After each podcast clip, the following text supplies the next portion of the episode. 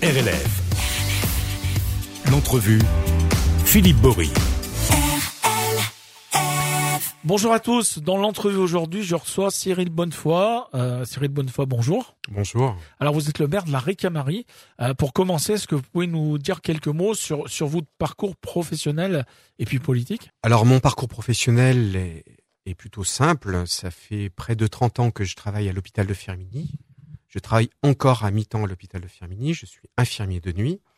Sur un plan politique, j'ai été élu en 2001 dans une liste portée, euh, donc une liste de gauche portée par Marc Faure. On a pris la municipalité à une liste de droite portée par euh, Georges Berne. Et à ce moment-là, on a donc construit une liste et depuis 2001, j'ai eu plusieurs plusieurs mandats différents. J'ai été élu dans un premier temps à la jeunesse, puis à l'éducation, au développement durable. Et euh, après quelques années, Marc m'a demandé de prendre le relais, de sorte à ce que je porte euh, cette liste de gauche euh, sur la Ricamarie. Depuis quatre ans, je suis donc maire de la Ricamarie et j'essaie de faire vivre une équipe municipale qui est qui se qui porte des valeurs humanistes et des valeurs qui portent l'intérêt commun au cœur de nos décisions. Une liste issue de la société civile, issue d'une de la vie associative et issue du mouvement syndical. Alors, je, je, crois aussi que par le passé, vous avez une, une bonne expérience euh, dans la vie, euh, dans le mouvement associatif, et euh, m'a-t-on dit du côté notamment de la JOC. Oui, j'ai été, euh, on appelait ça à l'époque fédéral délégué à la jeunesse ouvrière chrétienne. Ouais. J'ai été formé dans ma jeunesse militante euh, par, par, cette association qui euh, forme et qui a formé de très nombreux jeunes, notamment en direction du mouvement syndical et du mouvement donc politique. Et je suis plutôt sur ces valeurs-là, hein, c'est des valeurs humanistes, des valeurs qui portent l'intérêt commun, qui portent le dialogue entre les personnes, entre les cultures différentes.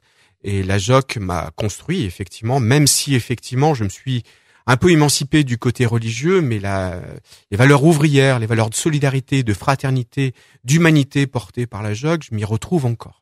Et puis on, on, on retrouve un y compris dans, dans, dans les partis politiques de, de gauche, particulier du, du côté du, du Parti communiste, je crois, parti auquel vous adhérez. Euh, il y a eu notamment beaucoup de prêtres ouvriers. Oui, il y a une forte histoire des prêtres ouvriers. Prêtres ouvriers qui avaient été interdits hein, dans les années 60 euh, par, euh, par le, le mouvement donc le mouvement catholique, l'Église à l'époque, parce qu'ils considéraient que c'était pas leur lieu, ils étaient trop d'obédience marxiste et euh, ils ont quand même duré, ils ont ils ont porté des choses. J'ai une pensée émue d'ailleurs, euh, un décès d'un prêtre ouvrier de, de Firminy, hein, Bruno Tardy, qui est décédé il y a quelque temps, qui était ouvrier syndicaliste et qui a et, et qui a porté toute sa vie cette solidarité, cette fraternité en direction des plus fragiles. Mmh. Mais c'est vrai qu'il y en a. Moi, j'ai le souvenir d'un.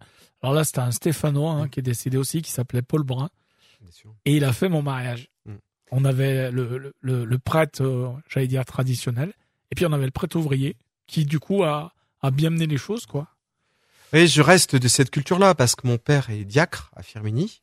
Mmh. Euh, euh, il a cette culture cheville au corps. Il a été ouvrier toute sa vie. Il a été appelé dans sa responsabilité par l'Église et notamment le mouvement de l'action catholique ouvrière et qui lui a demandé de porter une parole dans les lieux de vie ouvriers, chose qu'il fait toujours à Firminy Vert et qu'il a fait toute sa carrière professionnelle quand il était ouvrier au GIAT à Saint-Chamond. Alors, on va revenir un petit peu sur votre engagement en tant que maire de la Ricamarie. Euh, J'ai noté récemment que l'un de vos engagements, je vous cite, c'était toute l'équipe municipale se démène avec vous pour faire de la Ricamarie une ville qui se vit euh, à la. C'est plus difficile qu'ailleurs ou, ou, pas? Non, ce n'est pas plus difficile qu'ailleurs. Je, je, vous dis ça volontairement. Hein. C'est une question un peu. Euh, l'avocat du diable. Là, on, on dit la Ricamarie, on dit pour Saint-Étienne, Moreno, la Cotonne. C'est des, des, des, gens qui sont peut-être jamais allés, mais en tout cas, ils, ils, ont un jugement. Bien évidemment, il y a un fantasme sur ces lieux ouvriers, ces lieux post-industriels, ces lieux où c'était les mains, euh, on allait chercher les mains de ces quartiers-là pour construire la France d'hier. Aujourd'hui, ces mains et ces espaces sont quelque peu méprisés. Mais ces mains-là, elles existent encore. Il y a d'énergie, il y a de la volonté. Ces espaces-là, ils se portent et ils se vivent très bien. Il y a une multiculturalité qui se vit mieux qu'ailleurs. Et, euh, et on apprend beaucoup de choses des autres, des cultures différentes. Et ça, nous, en tout cas, l'équipe municipale que j'ai la chance de porter, porte ça plutôt comme une richesse que comme une comme un handicap. Je dis pas je dis pas que ce soit pas facile, mais il n'empêche qu'on le vit de cette manière-là. J'ai une équipe très riche humainement. Euh, D'autant plus que la, la, par rapport notamment aux questions de sécurité, je crois que la, la ville de la Ricamarie est rentrée dans le, le processus euh, QRR. du QR. Alors, vous pouvez nous en dire un peu plus Alors, euh, la, la, la ville de la Ricamarie est marquée socialement, effectivement, est marquée. Alors, il n'y a pas un lien entre le social et le trafic, mais marquée par le trafic de stupéfiants. Peut-être plus qu'ailleurs, peut-être moins. On a du mal à identifier. Mais Ou en tout cas, peut-être parce que ça se voit plus. peut-être c'est plus, peut-être est-ce que c'est plus plus, en ostentatoire et plus ancien. Ouais. Euh, je déplore que ces dernières années, euh, il y avait, il y a eu des carences de la police de Mhm. manière importante, et ça m'a valu d'écrire plusieurs courriers à- en direction du ministre de l'Intérieur, Castaner dans un premier temps, et puis Darmanin récemment, et on s'est vu attribuer euh, donc le- la, la qualification de quartier de reconquête républicaine pour l'ensemble du centre-ville de la Ricamarie, de l'ensemble du quartier politique de la ville. Le centre-ville, le Montcel, Morambert, et puis la partie Morambert du Chambon-Feugerolles. Et euh, du coup, on a des forces de police un peu plus présentes sur la ville de la Ricamarie. La police ne fait pas tout. Euh, si je parle de richesse humaine, il faut aussi la mettre en évidence, la Mhm. porter, la faire vivre, cette richesse humaine, cette richesse multiculturelle.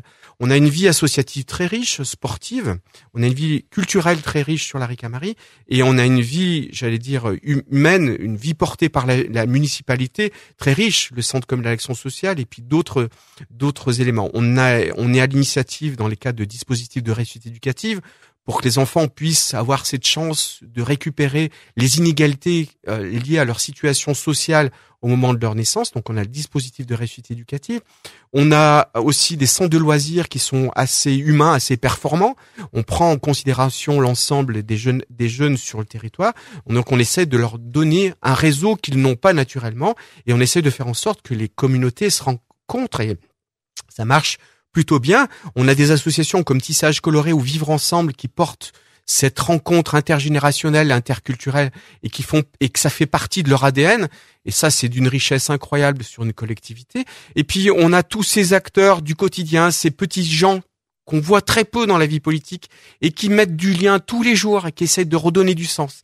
Alors, on a effectivement le quartier de reconquête républicaine, républicaine qui joue le rôle de l'État, le rôle régalien de l'État, qui crée un, et qui essaie de lever ce sentiment d'insécurité et qui essaie de tra- travailler à, à faire en sorte que le trafic de stupéfiants ne prenne pas toute la ville et ne prenne pas nos gamins hum, de la Ricamarie. Ouais, bah, c'est ça en fait. Ouais, c'est surtout ça. Et, et on a toutes ces actions, j'allais dire, de, de lien social qui se bâtit, qui se construisent et qui sont au quotidien. Et ce qu'on appelle la prévention quelque part. C'est la prévention, mais c'est aussi la présence des adultes, des parents, euh, la présence des élus, pour que ces visages-là se croisent au quotidien et bâtissent effectivement cette autorité collective en direction des, des, des enfants. Et ce rôle-là, il est, il est capital. Et c'est ce qu'on appelle ce vivre ensemble qui se construit chaque jour, qui s'invente pas, qui se construit, qui s'expérimente chaque jour. Alors, des projets, hein, il y en a plusieurs pour, euh, pour cette année. Notamment, il y a de nouveaux équipements, je crois, pour la jeunesse, avec la construction d'un pôle petite enfance, et puis celle d'un bâtiment pour regrouper les centres de loisirs Petit Prince et de l'Escale dans le quartier du Montcel. Alors, euh, je vais vous répondre. Hein. Je, sur la Ricamarie, on est très à la pointe en matière de développement durable. Mhm. On a fait un diagnostic, je vais dire thermique, de chacun de nos équipements. Et vous savez, notre euh, priorité donnée à la vie ensemble. On avait deux équipements qui étaient très énergivores depuis un certain temps. On avait envie de les, euh, les remodifier pour qu'ils ne soient pas et qu'ils soient même à énergie passive, qui produisent plus d'énergie qu'ils n'en consomment. Travailler sur l'autoconsommation et tous ces éléments-là. On avait donc le bâtiment de l'Escale, qui était le pôle le pôle jeune, enfin le pôle jeune, le secteur 6-12 ans, qui était très énergivore, Mhm. un bâtiment qui n'était qui n'est plus concevable aujourd'hui. Donc l'idée, c'était de le transformer. On avait l'endroit où il y avait la crèche et euh, le centre de loisirs petite enfance, donc la le, L'espace? L'escale? Non, le- Le c'est pas l'escale, c'est le Petit Prince. Et on, on s'est dit, ces, ces espaces-là ne sont plus commodes, ne sont plus conformes aux attendus en matière d'énergie, et on s'est dit, il faut qu'on les transforme. On a eu l'opportunité euh, du plan de relance de Saint-Étienne Métropole, Mhm. qui a été porté, qu'on a tous acté, euh, tous les 53 maires avaient acté, et on s'est dit, on va profiter de cette opportunité de financement pour aller vers la rénovation de, et la reconstruction de ces deux bâtiments. Et c'est ce qu'on va faire. On va donc du coup créer un centre donc social, un, un centre de, de, loisirs sans hébergement, Petit Prince et euh, Escale qui sera et construit à neuf avec des avec les vertus énergétiques qui sera construit à, à au, sur le quartier du Montcel et on va construire également donc ce, un centre un centre de petite enfance mhm. pour la très petite enfance euh, donc sur le quartier de Morambert pour euh, faire en sorte que la le, le, quartier, la ville se bouge aussi, se vive sur l'ensemble des quartiers, non pas avec des services qui soient polarisés sur certains espaces. Et puis vous avez sur le quartier du Montcel le, le pôle jeune alors là, c'est plus pour les, les ados, hein, 15 euh, ceux qui ne sont plus accueillis dans les, dans les centres de loisirs, voilà. qui on fonctionnent relativement bien a priori. oui, on a un pôle jeune qui est très dynamique.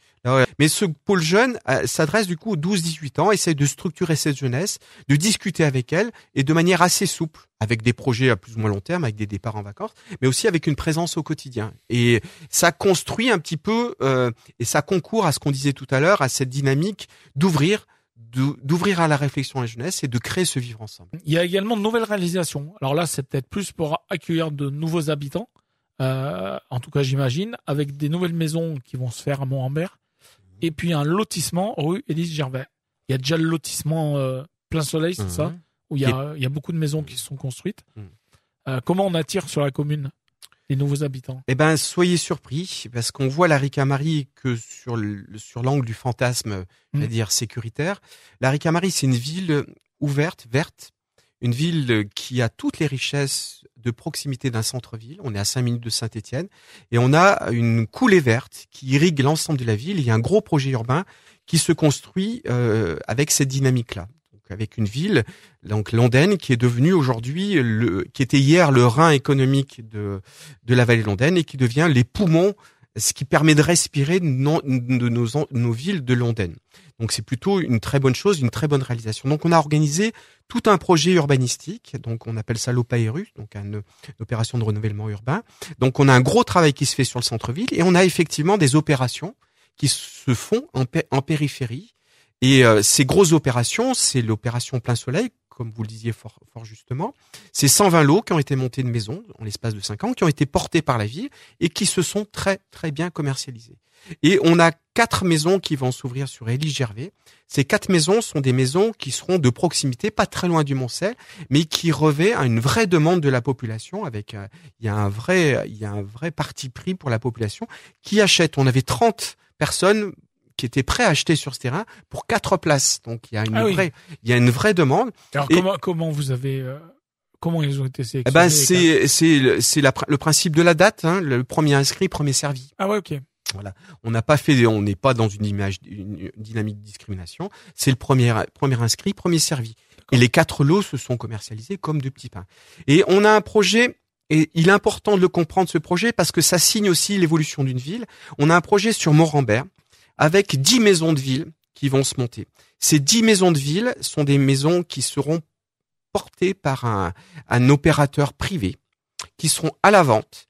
Et ces dix maisons, elles seront à énergie passive, c'est-à-dire qu'il y aura plus d'énergie, la maison produira plus d'énergie qu'elle n'en consommera. Ça sera à proximité de toutes les zones de transmission, donc de, en matière de, de bus, sera mhm. près de la ligne 1, sera pas loin de la l'halte ferroviaire qui dessert la Ricamarie, et ces maisons seront euh, vertueuses sur un plan énergétique. Ces maisons, et ça c'est extraordinaire, il faut le comprendre quand on est quand on n'habite pas la Ricamarie, quand on fait une opération de renouvellement urbain dans une ville comme la Ricamarie, on achète le, terrain, on le démolit, on le et on le dépollue parfois, et on donne le terrain à l'opérateur. Là, l'opérateur va acheter le terrain c'est une révolution et ça signe que la ville de la Ricamarie est en train de faire un basculement avec un intérêt de financeurs qu'on n'avait pas jusqu'à maintenant et ça nous ouvre probablement des perspectives pour demain et notamment sur notre rénovation du centre-ville qui est en cours. Et y compris si ce sont des, des opérateurs privés qui, bah, qui mettent la main à la poche, ça veut dire qu'ils font, ils sont pas, ils font ça pas pour rien. Hein. Ils sont, ils font, ils font pas ça pour rien. C'est la première opération qui se produit de cette manière-là. Donc on, on, on, le, ça marque que la ville est en train de changer. Et qu'il y, a- qu'il y a une dynamique qui se. Qu'il y a une dynamique qui s'opère. hein. Alors du coup, il y a, il y a juste un an, je crois, hein, vous avez changé le logo. Oui. Euh, je sais que ça avait fait beaucoup parler à l'époque, Ouais. le ce logo. Euh, L'idée, c'était un peu d'améliorer, y compris l'image, euh, Bah, de la ville. l'i- L'idée, c'était d'améliorer l'image de la ville, mais c'était aussi de mettre en évidence une ville qui change, une ville qui se modernise, une ville qui se met en rupture par rapport à son histoire. Je nie pas notre histoire. Notre histoire, elle est, je le redis très souvent d'ailleurs, elle est ouvrière, elle est marquée par cette fraternité ouvrière, elle est marquée, comme dans toutes les zones ouvrières, par cette multiculturalité qui est vitale et qui est importante et qui est cer- certainement l'évolution de notre société de manière générale. L'évolution, même si certains veulent ne pas le voir, on n'arrivera pas à fermer les frontières, il faudra apprendre à vivre ensemble. Mhm. Et quelque part, ces espaces de vie qui se montent et qui se créent, eh ben, on, c'est aussi des sources d'espoir. Et ce que expérimente Larry Camari, je vous invite à le voir parce que c'est vraiment quelque chose d'assez génial. euh, ce qui se vit et ce qui se porte dans nos décisions. Alors, la rénovation urbaine, nous, on a un espoir d'amener un peu plus de mixité, j'allais dire sociale, avec des personnes intéressées par ce qu'on fait, intéressées par cette ville périurbaine avec cette coulée verte qui irrigue l'ensemble de la ville, ces paysages Natura 2000, le, le fait qu'on soit porte de, du Pila, c'est plutôt d'une richesse incroyable. La fait qu'on soit en proximité avec la, la ville centre Saint-Étienne, le fait qu'on ait une halte ferroviaire et euh, un, une- un réseau Stas qui soit bien bien mobilisé, et le fait qu'on ait ce savoir-vivre, j'allais dire culturel, en prenant en prenant toutes les dimensions du devenir de la société de demain. Cette dimension de, j'allais dire de de, de migration, la dimension de de développement durable, prendre en considération l'humain, mais aussi euh, les vivants dans leur globalité, puisqu'on est assez assez avancé sur ces questions-là. Et puis les, dynam- les la, dimension, j'allais dire, de proximité, de vie et de bien-être ensemble. Alors, si je vous dis une phrase que je dis à, à bon nombre d'élus, hein, parce qu'elle est valable, je pense, pour, pour à plein d'endroits, euh, dans, dans le cadre de vos projets, si je vous dis on se souvient de son passé pour construire son avenir, Complètement, ça, ça correspond. À... On était une ville qui produisait de l'énergie, le charbon. Aujourd'hui, une, une ville qui essaye de réfléchir l'énergie de demain, tout en utilisant ce qui était euh, nos dégâts, le, dire les- le Rhin, comme je disais Londaine, et le faire comme et le porter comme une richesse. Et c'est ce qu'on est en train de faire. Alors, il y a d'autres projets. hein. Il y, a, il y a le réaménagement des places euh, de la liberté de l'église. Et puis, il y a aussi l'extension de la cantine de Montambert, Oui.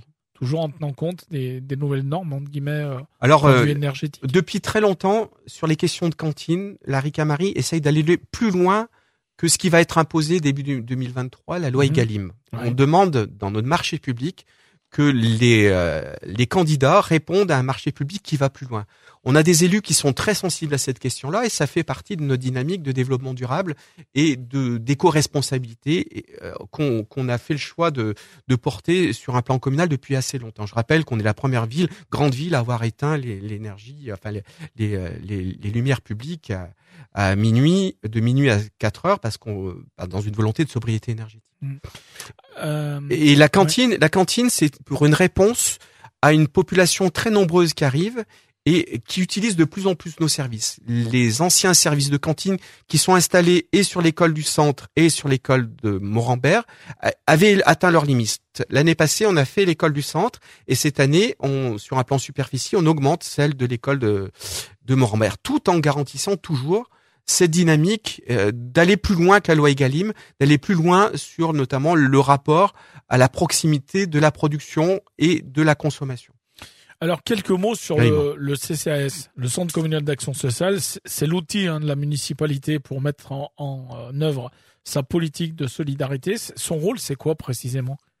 Alors le CSAS, euh, je dis souvent que, et ça c'est mon côté infirmier qui le dit, euh, on prend soin du présent, mais on pense l'avenir.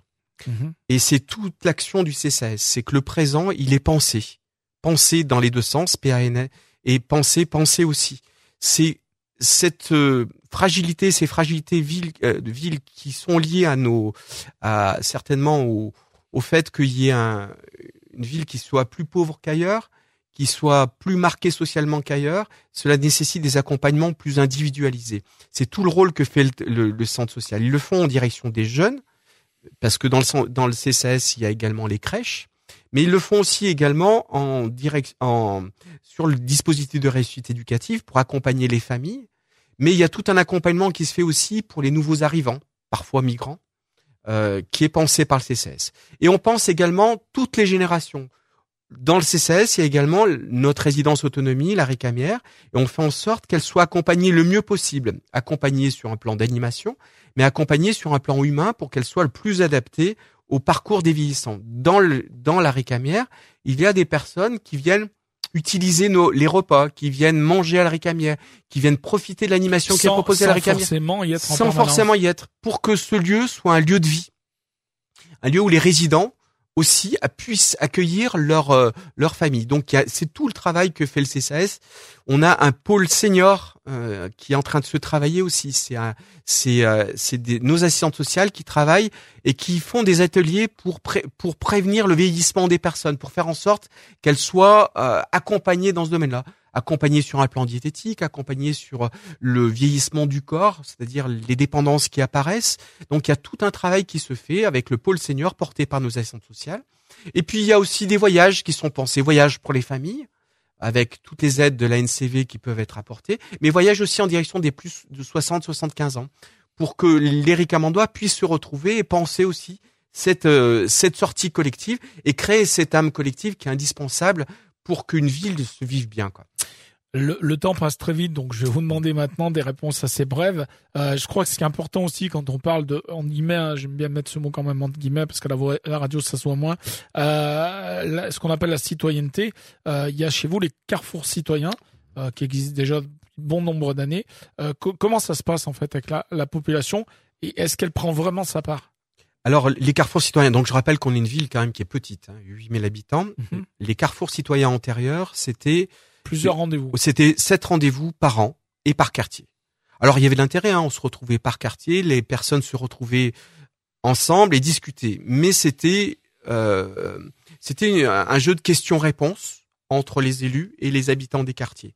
Et c'était pas l'objet des carrefours citoyens. Enfin, en tout cas, c'était pas la conception qu'on en avait. Et on s'était dit, on va essayer de réfléchir à quelque chose de neuf quelque chose de moderne et quelque chose qui corresponde à notre envie, non pas d'écouter, pas que d'écouter, mais aussi de mettre en route les personnes.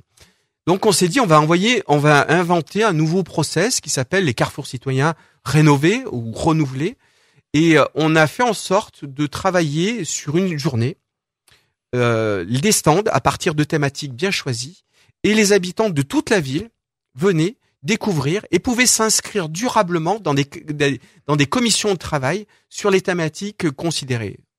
Thématiques culture, thématiques rénovation urbaine, thématiques propreté, euh, centre-ville, euh, travail sur et thématiques développement durable. Et ces personnes-là se sont inscrits et les groupes de travail naissent. Très bien. Et puis ça, ça peut que se bonifier euh, avec le temps. Cyril Bonnefoy, pour terminer, je voudrais qu'on dise en deux minutes ça va être court, mais il va falloir s'y tenir.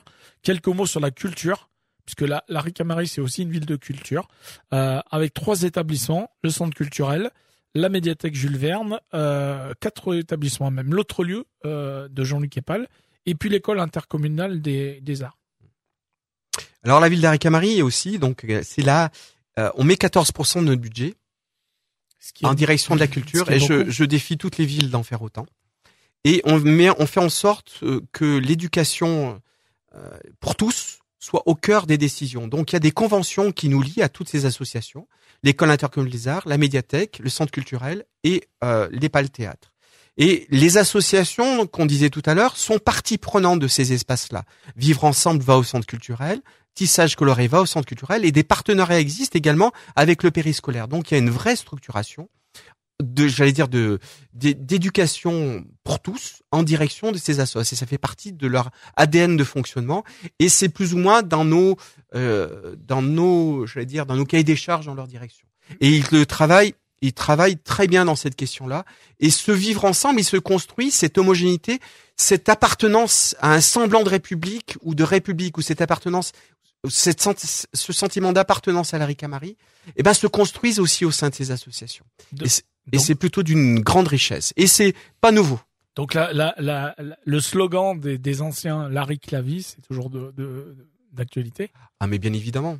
Alors c'est pas que des anciens. Alors je, Non, je mais dé- il y a longtemps que cette phrase. mais elle, je euh, déplore que ce soit parfois utilisé pas de bonne façon, mais c'est une vraie dynamique, une vraie envie, et ça se vit très bien en tout cas. Très bien. En tout cas, pour plus d'infos sur les projets, etc., vous n'hésitez pas.